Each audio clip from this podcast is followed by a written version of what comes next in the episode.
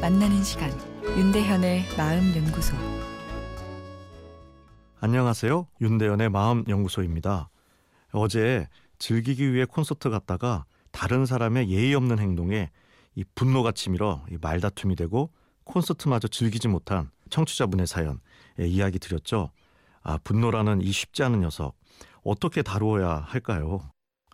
어, 분노 조절 전략의 대표적인 것을 소개하면 먼저 이완요법입니다. 마음에서 분노가 치밀어 오를 때 몸에 이 생물학적 공격 반응을 이완하기 위해 깊은 심호흡을 한다거나 조용히 산책 등 이 걷기를 하며 즉각적인 분노 반응이 터져 나오는 것을 지연시키는 방법이죠. 그리고 인지의 재구성이라는 것도 있습니다. 누군가가 나에게 나쁜 소리를 해 화가 나려 할 때 저 사람이 꼭 나쁜 뜻으로 얘기한 건 아닌데 내가 너무 예민하게 받아들이는 것은 아닌가 하며 이 분노 감정을 일으킨 어떤 사고의 흐름, 인지 과정을 재구성해 보는 것이죠. 같은 단어도 사람들은 다 다르게 해석하기에 나의 분노 반응을 객관화하여 생각해 보는 것, 이거 도움이 될 수 있습니다. 문제 해결 전략도 있습니다.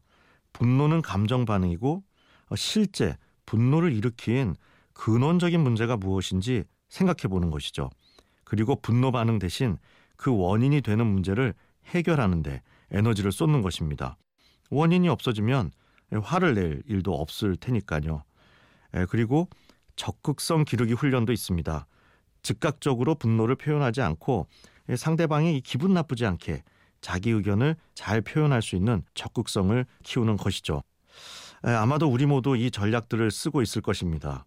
그렇지 않고는 이 수시로 생기는 분노 반응을 조절하기 어려우니까요. 그런데 앞에 분노 조절 전략들만 너무 쓰다 보면 오히려 마음에 더 깊숙한 화를 만든다는 주장도 있습니다. 화를 2차적으로 처리하는데 너무 많은 에너지가 들기 때문인데요. 분노 조절과 더불어 분노의 예방이 필요합니다. 분노감은 내 뇌가 지치고 피로하면 더 강하게 나오게 되죠. 이성과 사랑에 빠졌을 때 세상이 잠시나마 아름답게 보이는 경험 한 번쯤은 해보셨을 텐데요.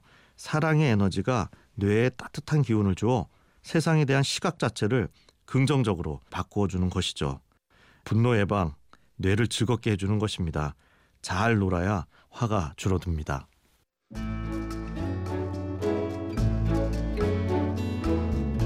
윤대현의 마음연구소 지금까지 정신건강의학과 전문의 윤대현 교수였습니다.